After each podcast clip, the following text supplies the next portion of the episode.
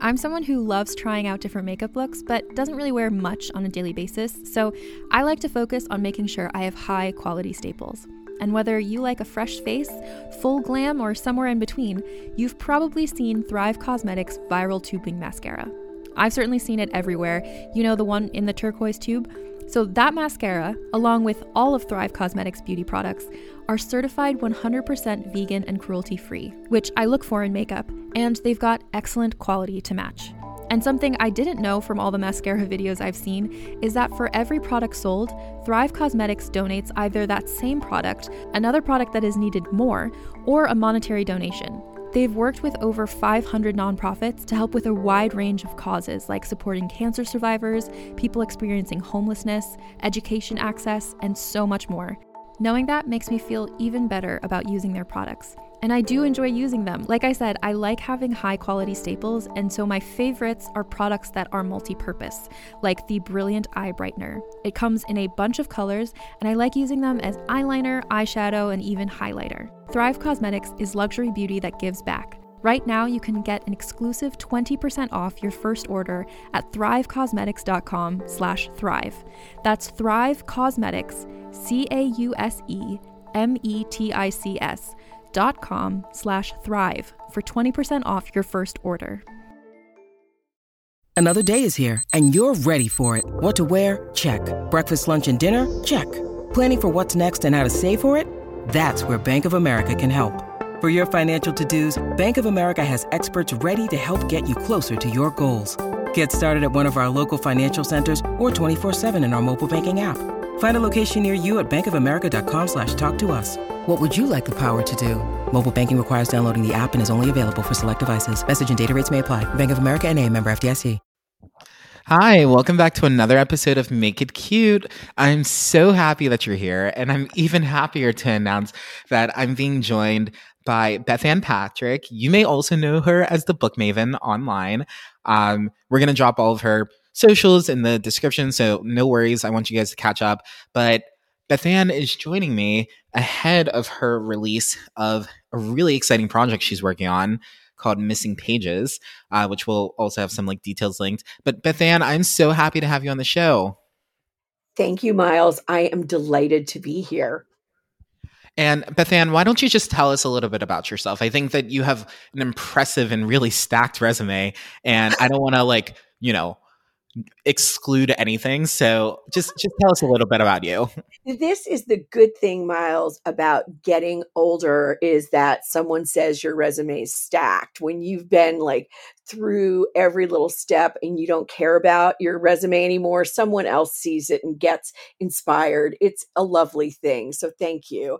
Um, I am a writer journalist, book critic, and now a podcaster because I know we're going to talk about missing pages in a few minutes, but it's my first podcast. It's being produced and distributed and all good stuff by the Podglomerate. I love them so much. And I'm really excited to be able to talk about it because it does combine my interest and experience in the book publishing industry with my interest in making sure that things get fairer, more equitable, better, more diverse, anything you can think of. There are so many changes that need to be made in this world. And in Missing Pages, yes, we're going to have fun. We're going to have some things that make you laugh, but we're also going to have a lot of things that make you think. So I just wanted to mention that and uh, say my background is very strange. Um, in some ways, I came into the publishing industry probably about 25 years ago. And uh, before that, I um, I had been to college and been to grad school, but I was also a military spouse. My husband was an active duty um, Army officer.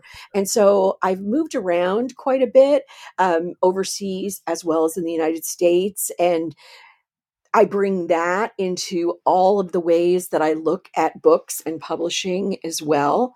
Uh, I have written for lots of different publications. I currently write for the LA Times frequently. I also write for the Boston Globe, the Washington Post, some other places. and I've um, written a couple of books for National Geographic. I've edited an anthology. But the other thing that I've done is to spend a lot of time online and in looking at things like how we form communities online. And one of my favorite things in the world that makes me no money whatsoever now uh, is a hashtag that I started in 2010 called Friday Reads because Ooh. I wanted to hear what everyone was reading. Actually, I believe I started it in 2009. And uh, now people who have no idea who I am use this hashtag. Libraries use it, bookstores use it, magazines use it. And, you know, I tried for a brief time to run it as a business and it didn't work out um, particularly well. I made some mistakes. I didn't really know how to run a business, etc but now it's just this free thing and uh, it's out there and i just want to mention that because it's a really delightful way you don't have to follow me it's a delightful way to find authors and other readers. Um, you can find it on twitter you can find it on facebook you can find it on instagram anywhere. It's probably on tiktok but i don't spend a lot of time on tiktok unlike you miles. So anyway i will stop. That's there you go there's my background and this is why I wanted you to introduce yourself because I don't I don't think anything that I would have said would have done that justice. Um, I mean, like you said, like I feel like whenever you're looking at yourself introspectively, you don't necessarily think about like all these awesome accomplishments and achievements that you've done but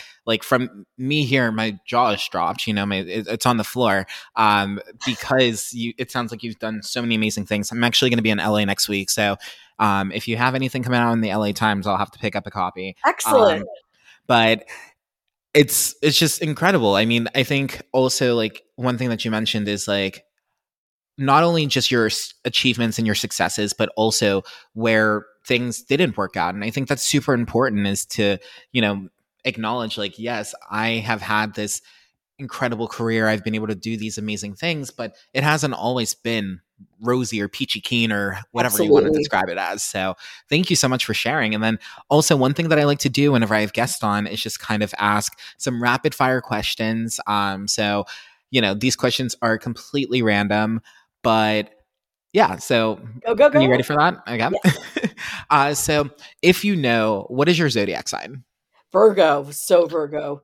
Okay, I'm a Virgo rising. I kind of got Virgo vibes. Um, so like I love that, and you know, the listeners they know that they'll hear this like a little bit later after it's recorded but also my favorite virgo besides my mom um you know if she listens to this i'd probably hear an earful if i say that someone else is my favorite virgo but my favorite virgo just released an album today um so here's my little beyonce plug go listen to her album it's incredible yes. um it i literally stayed up all last night uh, listening to it and um currently in her home state celebrating it i'm not in it for the purpose of celebrating. I'm here on business, but nonetheless, um, had to give that little plug.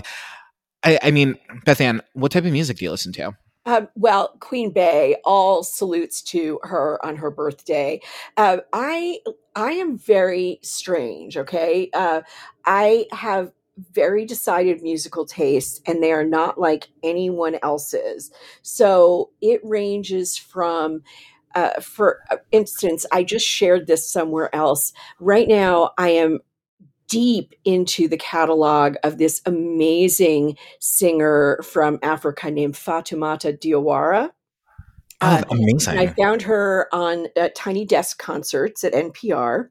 Oh, and she is um, singing in native languages, and I want to make sure everyone hears that that's plural, from her home uh, country of Ghana. And what I find amazing about her, and this is why I want to give her a plug wherever I can, is you'll listen to a song and she'll be singing in a language you know you've never heard you know nothing about it and it is the beat is so strong and you are dancing and she's singing this song that's like basically you're the worst husband in the world don't come home anymore i'm leaving you. And i'm like you know what? Um fatoumata and queen bey have a lot in common.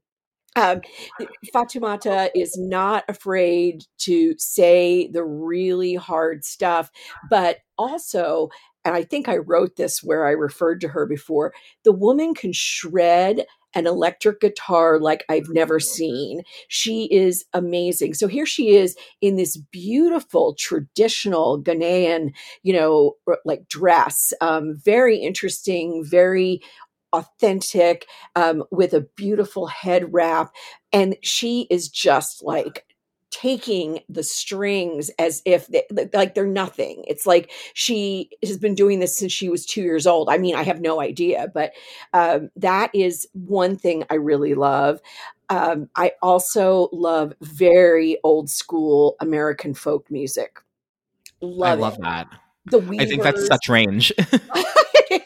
it's a you know Pete Seeger. Um, you know, of course, watching the Joni Jam at Newport. You know that mm-hmm. happened this week. It just my heart grew bigger than the Grinch's after he makes his transformation.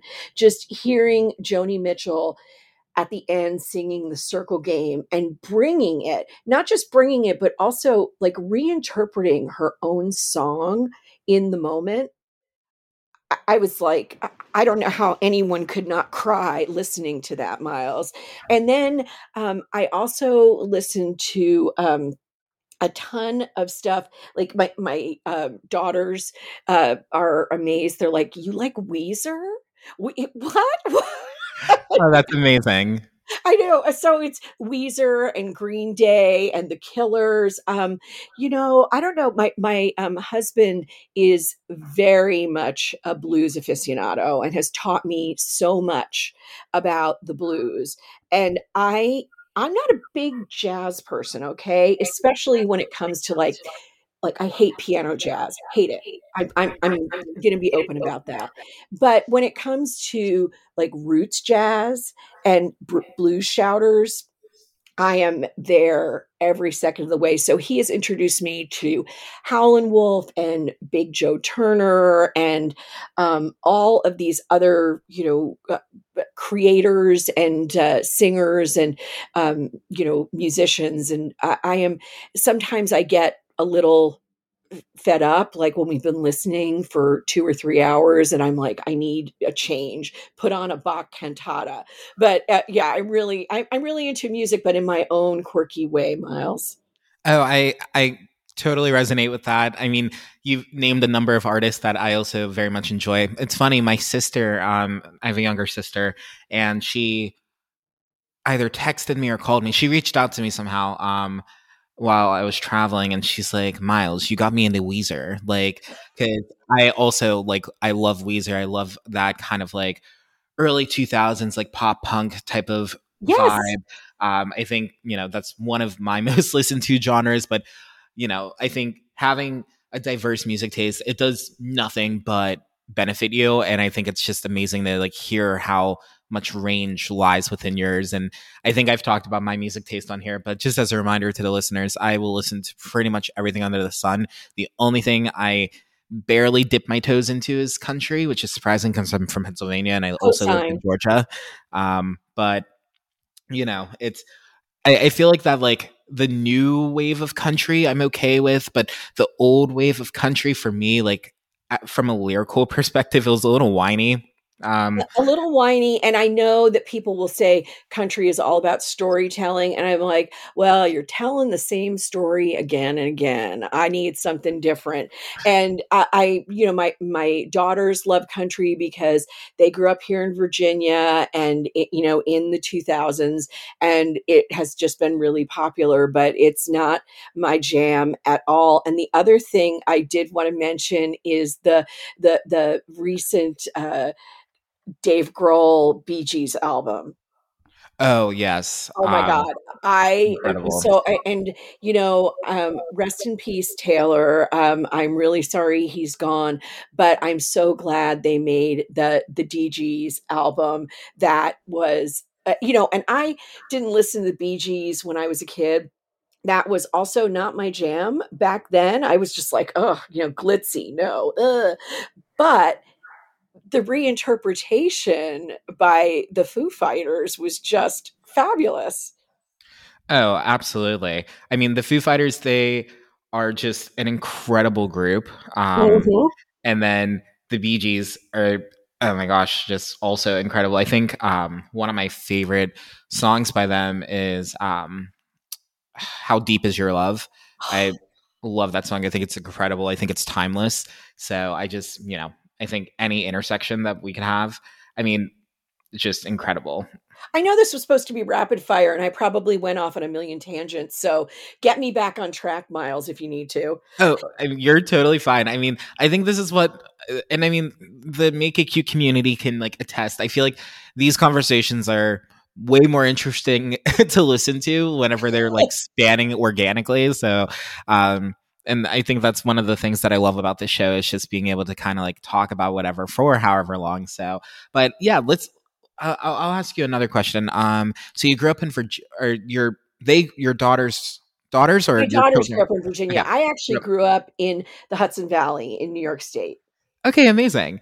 And I guess what's your favorite American food? And by American, like Ooh. you can that's up to interpretation, but you know, I think we're going to talk about some other countries a little bit later during the show. Um, but since we're kind of on the topic of like the United States, like, do you, do you have something that like you really like that's from here, or even like something that you feel like is more so American than?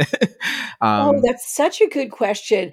Um, I'm eh, well. First of all, um, the first thing I'm going to answer uh, about that because I just had one. Um, I had an early lunch and I had one of the most perfect peaches. Um, you know, it's not easy incredible. to get a really good peach. And it just happens, you know, a lot, everyone thinks Georgia peaches, of course, which are wonderful. But um, the Eastern Shore um, of Maryland is actually a place where there are a, or were, I mean, fewer now, of course, but a lot of peach farms. And it's a climate that's very hospitable to peaches. So we do get great local peaches. And I just happened the other day um, at the store to find two that I sat on my counter until today. And I when I bit in and it was good because you know you just don't know with a peach. You right. do not know until you bite in and it was like juicy, sweet, shiny, not mealy at all. It was like so, and I think a peach, maybe they are not completely American, but I think of them as such an American summertime food. I think a lot about produce because my parents were like they were they were too old to be real hippies but they really did things um, that a lot of people of their time and place did like they were really into recycling. They were really into natural foods. They were um, you know and and they cared. They cared about you know, buying the corn at the roadside stand instead of getting it at the refrigerated supermarket, you know, that kind of thing. Mm-hmm. So when I think about American food, I think a lot about um, produce. But if I had to actually choose um, a dish, then it would be pie. It would be American pie. Um, and uh, I guess I'm giving a shout out to Don McLean, even though I'm not. Uh, peach pie or cherry pie. Um, you know, something, I, I, mean, apple pie, yes, I know it's so American, but I, I'm thinking more of, you know, the summer soft fruits, a pie with homemade ice cream. That is like, that's, that's way up there for me. Oh, that's amazing. Um, absolutely incredible. I think, you know, I, I mentioned like very briefly, I've lived in Georgia, so I understand like peaches just oh, they're yeah. good they're just they're amazing like there's nothing like it. I think another fruit like that for me is like apricots. I feel like they're kind of in the same family um and whenever you just get like a really ripe one it's just it's a completely different eating experience versus whenever you get one that's like not as ripe and it's like like you said you don't know until you try it you you really don't and you know you can you can feel it you can you know put your nose up to the skin but you're not going to know until you bite into it and um you, you know uh, now miles all i can think of is call me by your name. I so i have not seen that movie but i th- i think this is actually the perfect transitioning point because there was so much recent controversy with that movie. Yes. Um, and with Armie Hammer being like a potential cannibal, and now he's Yes, like yes. selling timeshares in like the Cayman Islands or something like that.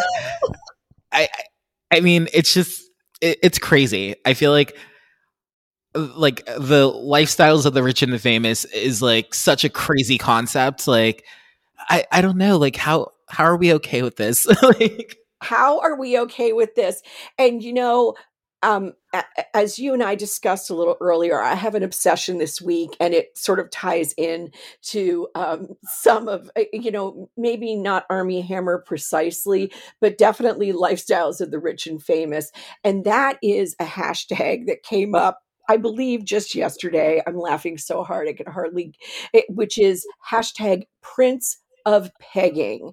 And here's what I want to tell I need to tell you a couple of things before I explain the whole story, people.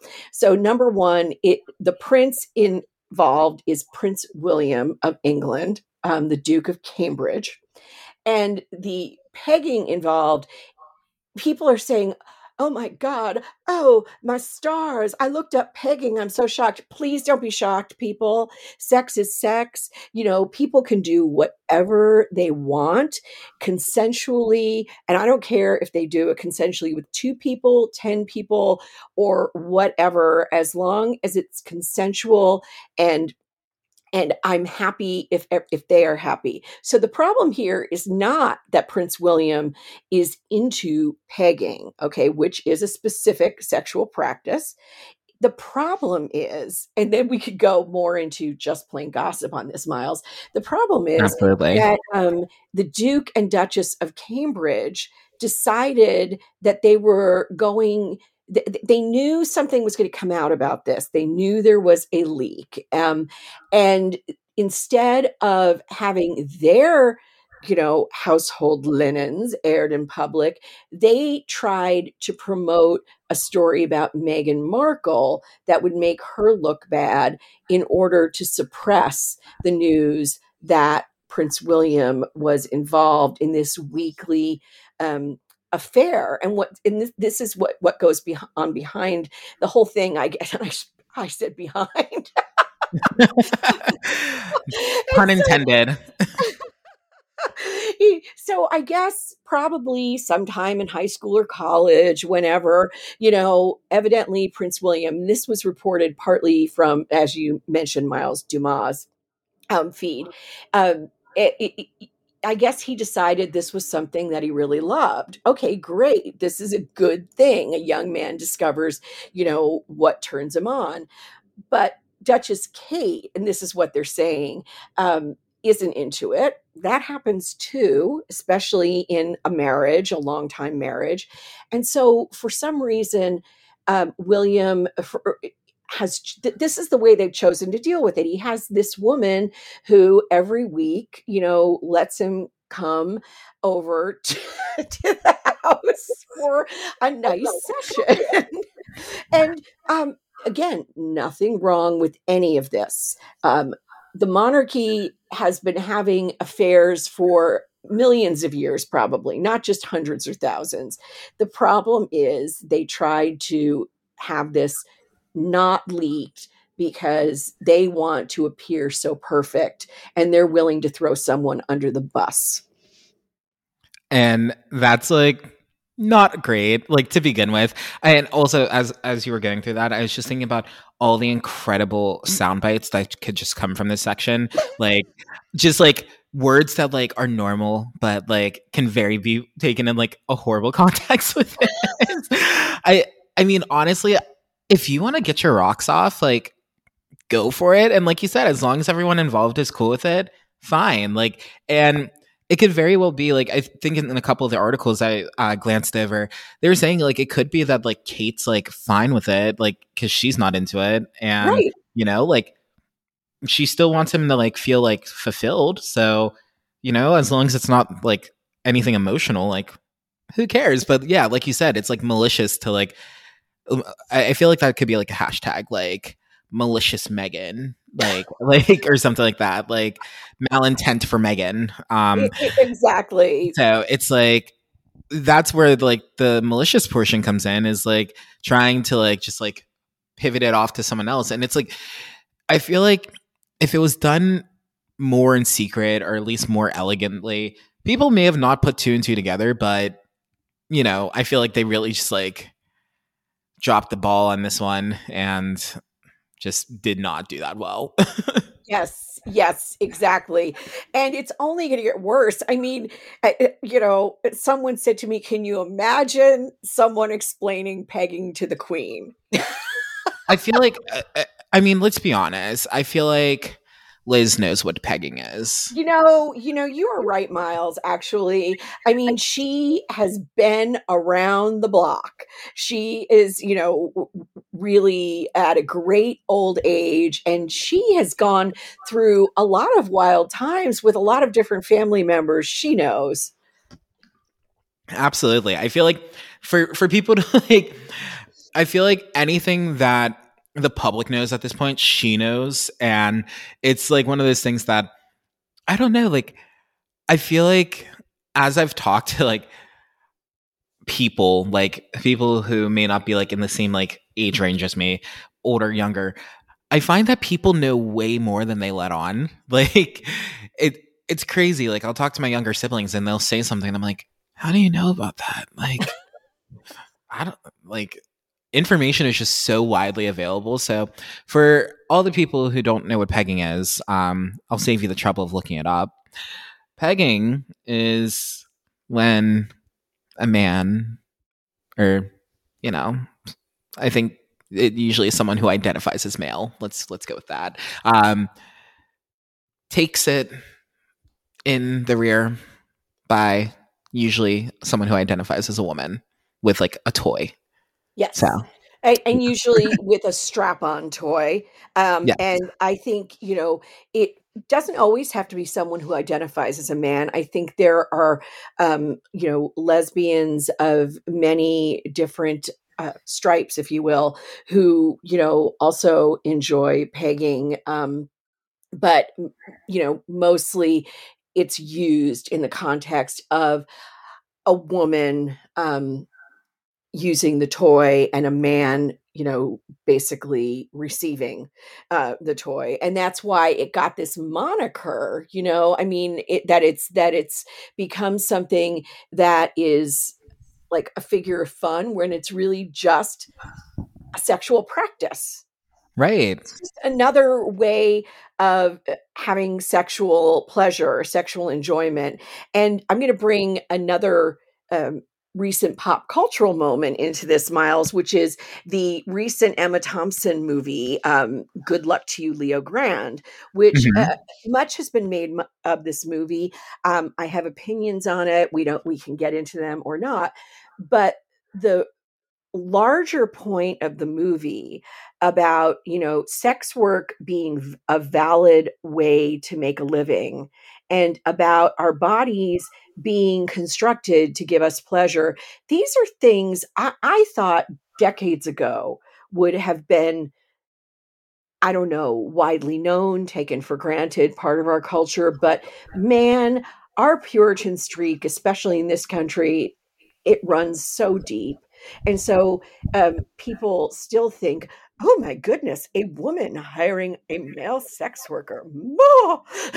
yeah, it, it's it's so crazy. I feel like every, I feel like as much as we're like trying to like make certain topics less taboo, like I feel like there's certain things, like you said, that are just like so in, embedded in some people in this society that is just like oh, I could never imagine that happening. It's like stick to your missionary, Karen. Then, like you know, there you go. And and and um, I don't know if you wanted to transition to missing pages now or not, Miles. But I'm going to say that the and we don't have to. I'm not trying to run your show for you, but what I want to say is that even though missing pages isn't a show about sex or sex practices or sexual pleasure, although I'm open to it, team. I'm open to it. Uh, no, I'm kidding. What I say is that um, breaking down different kinds of stigma is very much something that missing pages is about. And so I think, you know, in listening to this, somebody might be like, "What is? She, why is she on this show, going off on this tangent about you know pegging or good luck to you, Leo Grande?" I'm talking about these things because I think we need in every aspect of our culture, you know, socioeconomic, um, racial, gender based, everything. We need to just stop with the cover ups and the lies and the trying to prevaricate about what's really going on. I think we need to be honest and open and, you know, really willing to hear other people's stories too. And so that is something that actually became a huge part of missing pages as I started working on it. Oh, and I think that's incredibly important. I think when you have a platform and I funny enough is I just talked about like some of the kind of trending topics in the world like you know the overturning of Roe v. Wade on my last episode um, that came out a few weeks ago. I think it's so important when you have a platform to be able to talk about these comp- like these topics that you know may have a stigma associated with it but i think mm-hmm. it's like our not our duty, but like I think it's incredibly important to work on helping destigmatize and just like I guess interpolate a little bit of normalcy into these types of conversations. Absolutely. Uh, you know, it, it, it doesn't um, do anyone any good to pretend that something didn't happen, but it can do a lot of people a lot of good to look into why something happened and what might change. Sometimes the change is individual, sometimes it's communal or systemic, but you know that's what we're talking about in this podcast is um, you know things that sometimes they're funny sometimes they're very sad sometimes they're uh, a little shocking uh, but what allowed them to happen how can we change things so that people wind up being treated better overall absolutely and i think that's an incredible thing to like bring into the show. And I guess talking about missing pages, what can you tell us about it? I mean, this episode may or I, I, think it'll be out probably before the show officially releases, which is really exciting so people can get excited for it. But I mean, what can we expect to hear? Oh, it's so it's so tough. I mean, it's been so, first of all, I am by no means a shrinking violet. And so for me to keep quiet about this show for a year has been nothing short of a miracle. And I have. I have been so good. I didn't tell anyone the name, I didn't tell anyone anything about what it was about, who we were interviewing. I mean, the Podglomerate team has no idea uh, not what a it's not been a burden but this has been um, a challenge and i have risen to it so i'm really proud of that and we have a trailer releasing next week that is going to give a lot more of the flavor but what i can tell you is um, we're calling it reopening literary cold cases and what we mean by that is not going into say a novel and reinvestigating, you know, a murder. Like we're not going to Agatha Christie and, you know, saying, oh, she made a mistake here. That's not reopening literary cold cases for us. Mm-hmm. What we're talking about are things like scams and frauds and fiascos and mistakes that have happened in the book world, in book publishing, with authors, with writers, um, that sort of thing. And um, I'm sure everyone listening, you know, listen, Arielle Nissenblatt, who is one of the best podcast goddesses out there, said 2022 is the year of the scam podcast. Okay. Mm-hmm. Uh, and, and I, I, it's amazing because I don't think she knew about ours when she declared that, but she is absolutely right because there are a lot of things out there that are not within our control. Um, and we, that's a whole other episode where we could talk about the state of the world right now. But something that is in our control is how we behave, our own actions, how we treat other people. And in Missing Pages, without telling you too much about the episodes, although I'll give a little, uh, I'll try to sprinkle in a little fairy dust here. Um, without telling you too much about the episodes, I can say we are trying to look into what happened, be very accurate about what happened, and then think about why this happened in book publishing. There are some specific things. You know, publishing is a very funny industry and often very opaque. A lot of people who aren't in Manhattan don't know anything about it you know readers out in another place in the united states they don't care about this or that publishing house or you know who someone's agent was they want a good story they want a great right. read um, and so we wanted to draw back the curtains, take off a few veils um, on pu- the publishing business itself to say, you know, sometimes this kind of practice works against, you know, um, people's best interests. And so sometimes it means, for example, that someone gets a- accused of plagiarism and the plagiarism happened in a completely different quarter. Or sometimes it means someone scams a lot of credibility and money from other people and was able to do that because everyone's so busy looking at big names and credibility and isn't paying attention to you know the bottom line sometimes a person can publish a book that sells millions of copies and then someone makes a few inquiries and says did this really happen that kind of stuff goes on and uh, we wanted to see you know was this valid did this bear looking into.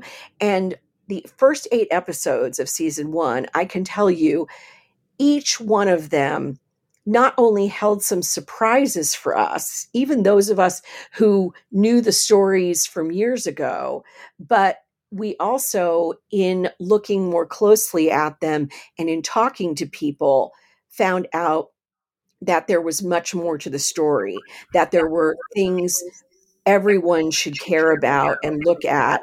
Um, sometimes these were about diversity issues in the publishing industry. Sometimes they were about um, the issue of trans people and how they're perceived in media and literature. All of these things came up.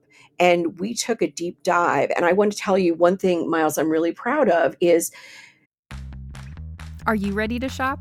Rakuten's Big Give Week is back Get 15% back at hundreds of stores, and it's all happening this week, May 6th to May 13th. It's the perfect time to shop for everything on your list for spring and summer, like clothing, outdoor gear, and travel. I know I'm using this week to stock up on some warmer weather essentials at Ray-Ban and Ulta, and I love that Rakuten even helps me save on travel at sites like hotels.com. Rakuten really is the best way to shop, and you can save even more by stacking cash back on top of deals. Plus, during Big Give Week, that cash back is bigger than ever. With Rakuten, membership is free, and when you sign up and shop today, you get an extra 10% cashback boost. That's an extra 10% cashback on top of the 15% cashback. You won't see higher cashback rates than these. Go to Rakuten.com or download the Rakuten app. R A K U T E N. Shoppers get it. Hey there, it's Rachel Ballinger, and I am thrilled to invite you to Rachel Uncensored, my podcast where I get real with my friends and celebrity guests, where we talk about all sorts of topics. From personal stories to hot button issues, we cover it all. New episodes drop every Wednesday, so make sure you tune in on Apple Podcasts, Spotify, or wherever you listen to podcasts. Trust me, you won't want to miss out on the fun and candid conversations we have here on Rachel Uncensored. Uh, we've had two excellent fact checkers working on this show, and they have not really come up with errors. And I don't mean to, I'm not trying to boast, I'm not trying to overstate, but what I'm saying is we were really careful. Um, our production team has been, um, my showrunner is Kayla Lippman, my tech producer is Jordan Aaron, um, our CEO and executive producer is Jeff Umbro of the Podglomerate. We have all of these other wonderful people. Um, Matt Keeley has done a lot of the writing. He's also in marketing with us. I just want to give them props because we all pushed on things together. If there was something one of us overlooked, another one would say, We can't use that language, or let's do a little more reading on this. And it allowed us to come up with scripts and stories that bore up to fact checking. I'm really proud of that. I think that's incredible. And I mean, I, I I, think it really resonates with me at least, like the amount of work that goes into getting a podcast out there, getting it up and running and off the ground. And I think one thing that I really appreciate, not only just from like a podcast perspective, but also like so um, my listeners know this. I don't know if we talked about this, but I'm getting a master's in psychology. So one of the wow huge things that congrats. Thank you. Um, one of the big things that I look at is research and just kind of assessing the reliability, the generalizability, and like the validity of like research. And I think it doesn't just apply to research. I think if you're putting something out there, like having like high validity and having high generaliz- uh, generalizability is just super important. I think what you are doing is like confirming for your listeners like i'm putting this out there but at the same time like i'm making sure that i'm putting things out there that are as close to the truth as possible um, and i think you know that's i think that's going to really resonate with your listeners whenever the show goes live and i guess kind of like talking about um, some of the really cool, interesting things within the publishing community that you mentioned. Like if you're not in Manhattan, it's very opaque, or even if you're just not within the community, it's also opaque. I think that might be a good um, touch point to. I have some books that I read, and oh, I yes. am curious about you know maybe some of the some of the ways some of the things that went on behind the scenes uh, to get these books like out there or things that were happening behind the scenes as the books got released so I was wondering, and maybe my listeners will also enjoy this. Like, um, do you mind if I ask you about a couple titles? And- I would love it. Amazing. Um, so I just read this really cool book. I think it's trending all over TikTok too.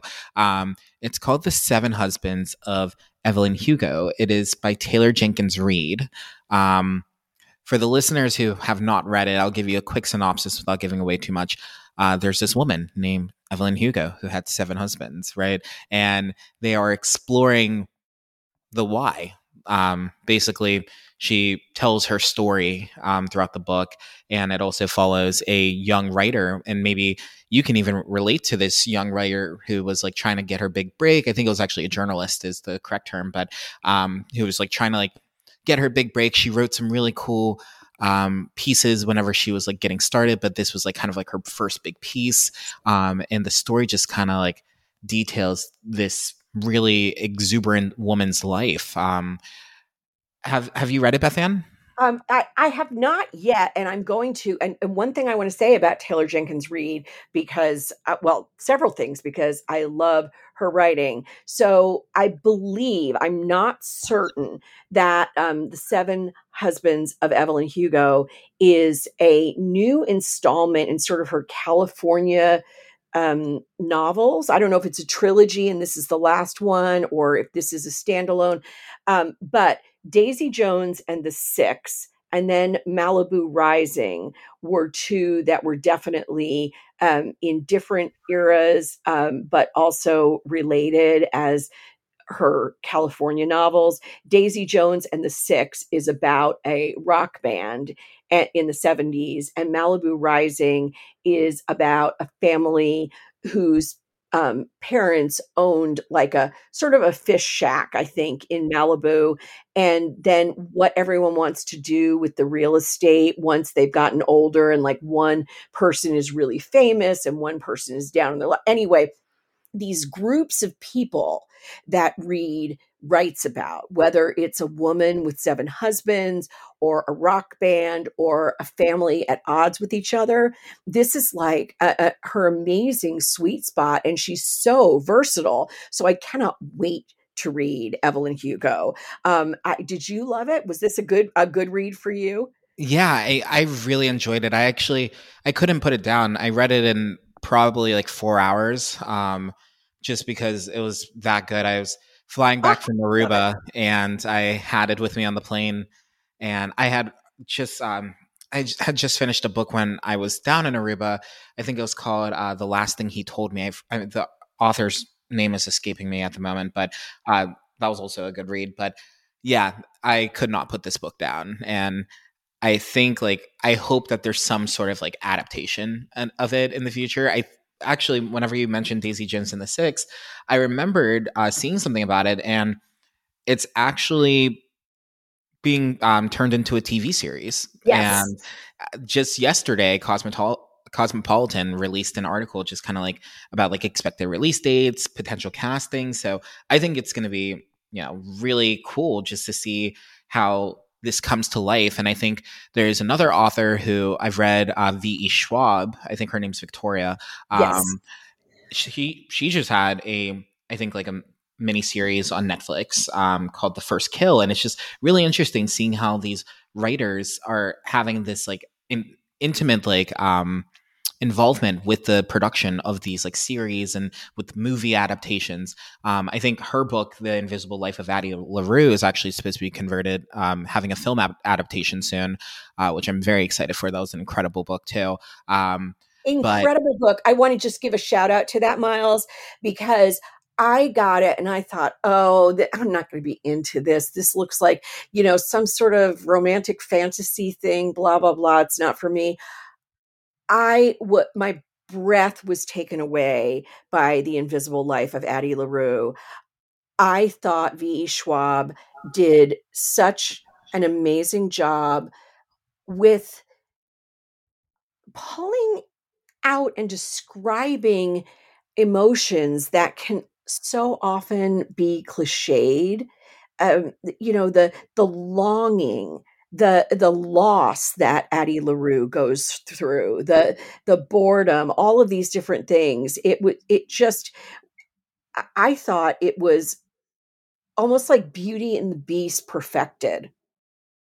I mean, I I definitely could see that like illusion. I think um you I know, think with, that's like he's always following her around to these crazy time periods and everything. Absolutely. And I I I completely agree. I think V. Schwab's storytelling in that um, book was just incredible.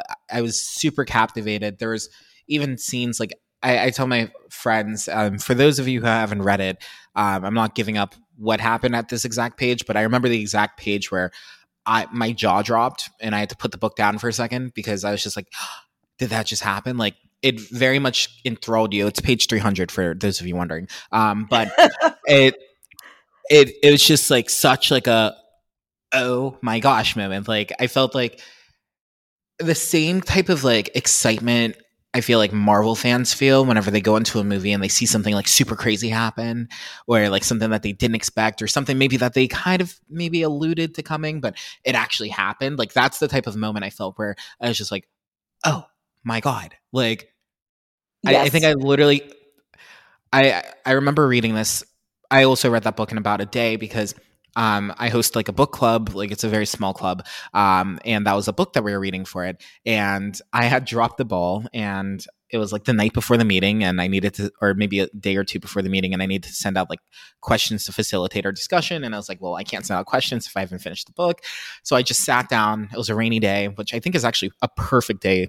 I think it's a perfect rainy day read. Oh, that's um, true.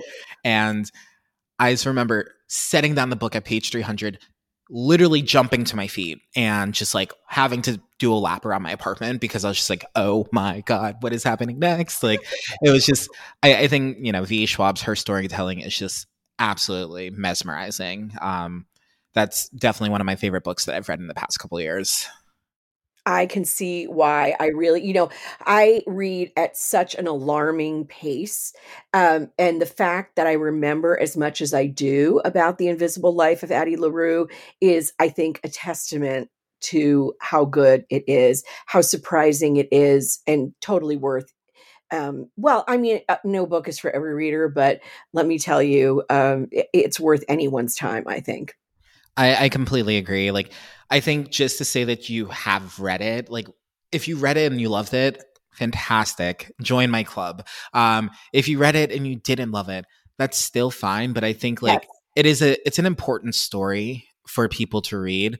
Um, because I feel like there was a so many parallels to like real life too. Like it was a fantasy inherently with like, you know, some of the concepts that are going through it, but also just the allusions to real life. And like you said, the emotions conveyed, um, and just what it was like for her being a woman throughout all these different time periods. I think it's yes. one of those things that it is, it's an important read, um, exclusively or with not, it's not mutually exclusive to be an important read because it's still an incredible book. Like it's a it's an important story and an incredible book, and those aren't mutually exclusive. So exactly, exactly. Well, well said, Miles. Thank you, thank you. Um. Oh, speaking of other books that I've read, so I love Lucy Foley. Um, I read her book, The Guest List, and I thought it was absolutely incredible. Um, and right before the show, we were kind of talking about her most recent release, uh, The Paris Apartment. And I just kind of wanted to talk a little bit about more about that. you know, this is something, and Miles, I'm going to, you know, play the crone for a moment here and say, you know, this happens all the time in publishing. I see this all the time. But when a publisher gets an author who has, um, you know, a good story to tell, or two good stories to tell, or five, um, they get really excited because, of course, those stories sell, the books sell, people are happy. And it's not uh, uh, Lucy Foley, not that you're listening, but if anyone who is a big Lucy Foley fan is listening and thinks I'm wrong, I get it. But here's my two cents. So I believe her first one was called The Hunting Party. That's, yeah. And um, I, that was very atmospheric. I didn't find it particularly surprising for various reasons, but I loved the atmosphere. I loved um, how she taken. There was another book. Mm, but was it by Ruth Ware who wrote Into the Woods? Um, I love a lot of Ruth Ware books, but um, Into the Woods, uh, I guessed what was going to happen really early and I like the atmosphere, but I thought Lucy Foley took it up a notch with the hunting party. Okay. So mm-hmm. bear with me.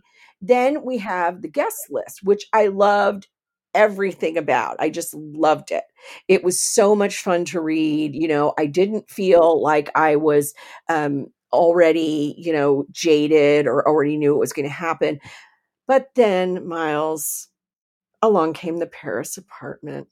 Right. And one of the problems with the Paris apartment for me was the mother. I thought mm. she was mm. so loathsome from the beginning. I was like, I am so over, um, you know, the uh, the the older women I know, and I guess I am becoming one who are really amazing and wonderful, like um, uh, the Iris Apfels of the world, are women with a lot of joy in them, mm-hmm. and for Foley, first of all, to portray an older woman, I I know that she had you know reasons to do this but this woman was so joyless and so rigid and you know in her cashmere sweaters and her whatever chanel shade of red lipstick she wore and right.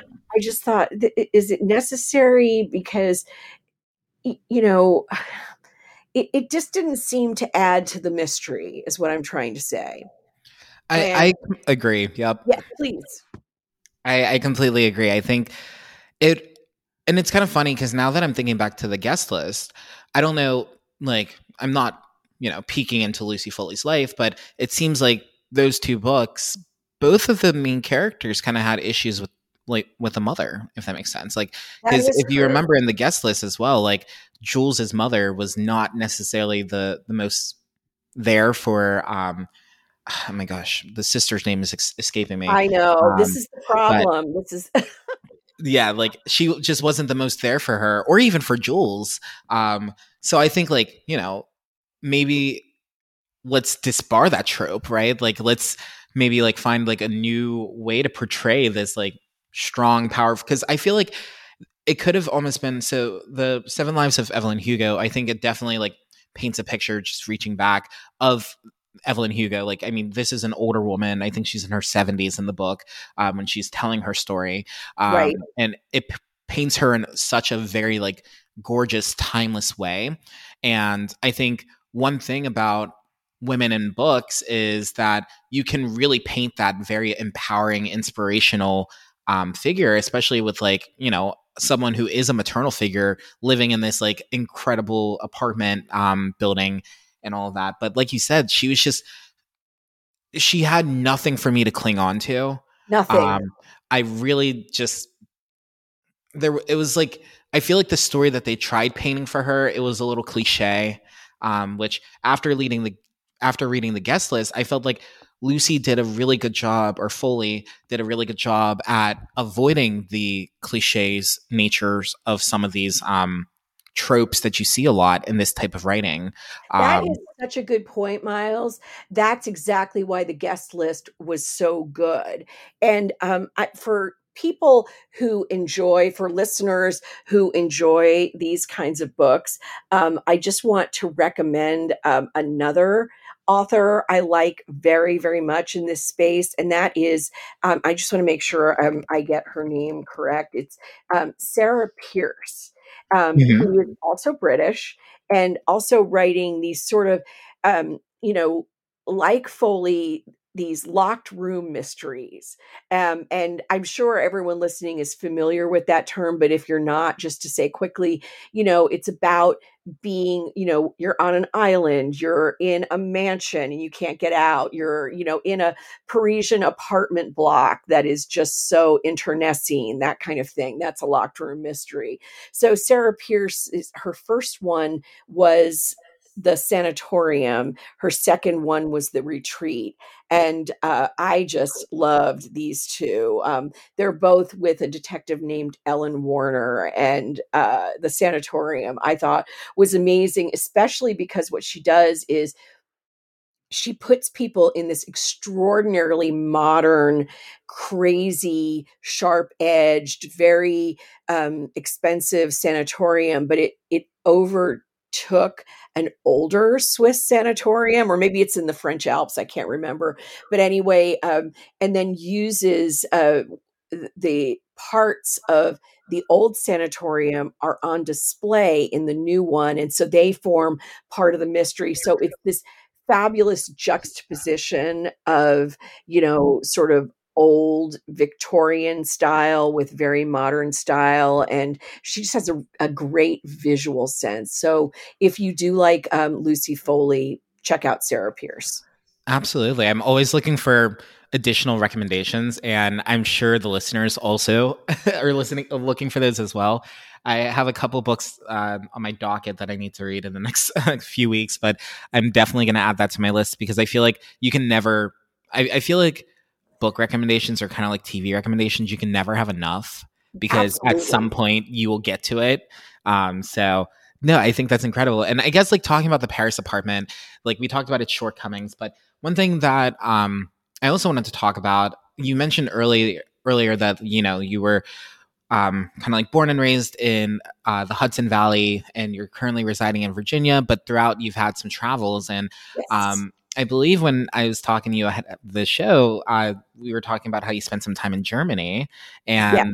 as we know, Make It Cute is a food and cocktail, um, not centric, but like adjacent uh, show. like, honestly, it's pop culture centric at this point with like the sprinkling of like food and uh, cocktail content. But I would love to kind of hear about some of your time in Germany. And I also believe that you have um, maybe a cocktail that you would like to share with the listeners. Is that right? I would. Thank you so much for asking. So, a long time ago, um, my husband's first assignment was in Berlin, Germany. So, we lived there for almost four years.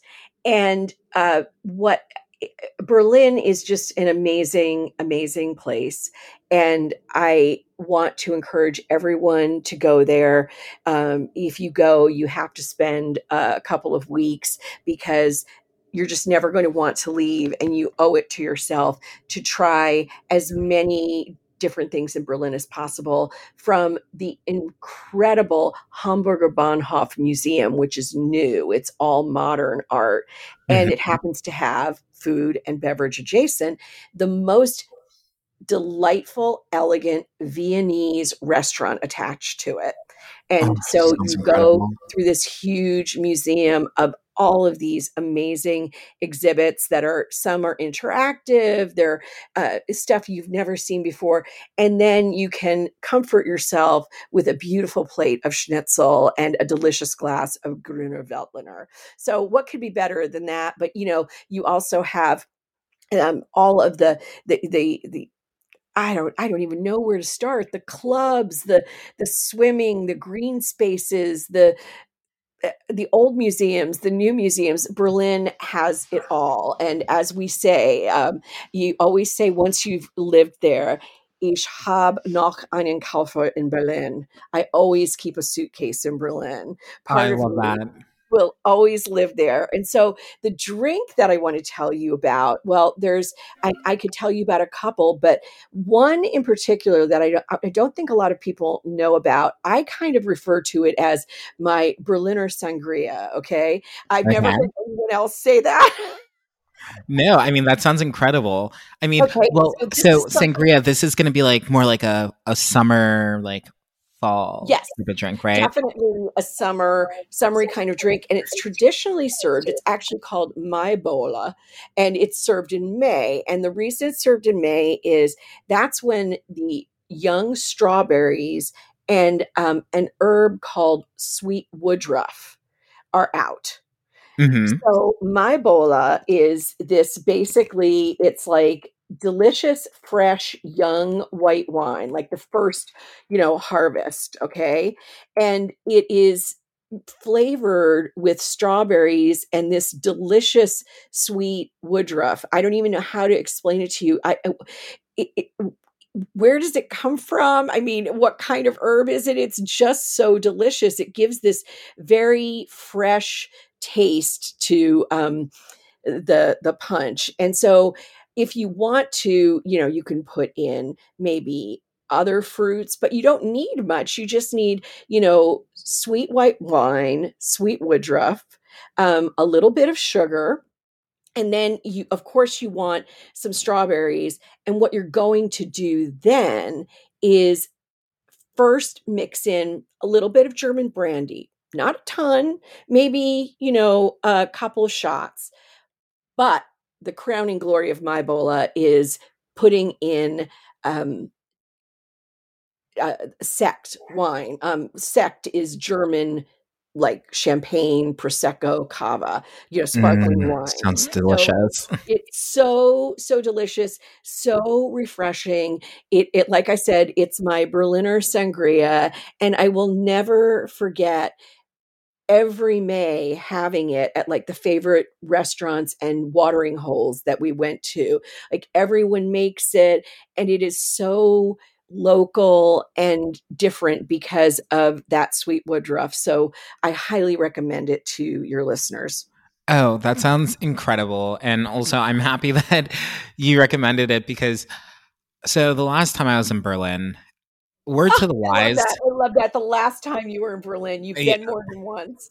uh, well, the last time I was in Berlin was also the first time I was in Berlin. Um, and word to the wise, if you're going to go in December, dress warm. It is fucking cold. Um, Oh, yeah. I, I was literally like shivering in my in my boots um, the entire time. But you just hearing you describe that and talk about it and talk about the green space and like kind of all the other things, I feel like I need to give Berlin another shot. I think I need to, you know, make another trip out, but when it's a little bit warmer. Um, some good recs for when it's a little bit warmer. Yeah. absolutely, because I was in Berlin for a few days, and I mean, like you know, um, I think at that point, like COVID protocols were also changing, and you know, I'm a American citizen who did not have like an EU health pass. I just had like my Vax card, which was sufficient one day, and then the rules changed the next day, and it was oh. it was just you know not it wasn't I, I loved my time in germany. I think everyone was so kind and i think they really appreciated that i at least attempted to like say some basic words in german before like hitting them with english. Um but yeah like like i said the weather just it was raining sideways and it was like 28 yeah. degrees. Um so word to the wise like don't go in december. Like know berlin is like the seattle of germany i swear Oh, I, I could definitely see that. Absolutely. But now I'm gonna have to make a trip back. Um, and I'm gonna have to try this Berliner sangria. I think that sounds fantastic. And I think May, like I, I, funny enough is when I do go to Europe, I usually go. So I have been to Europe more more than one time. Uh, so I guess now that's like the last time I was in Europe is the start of the sentence. Um, I usually go in winter because I really love uh, Christmas oh, time yeah. in Europe.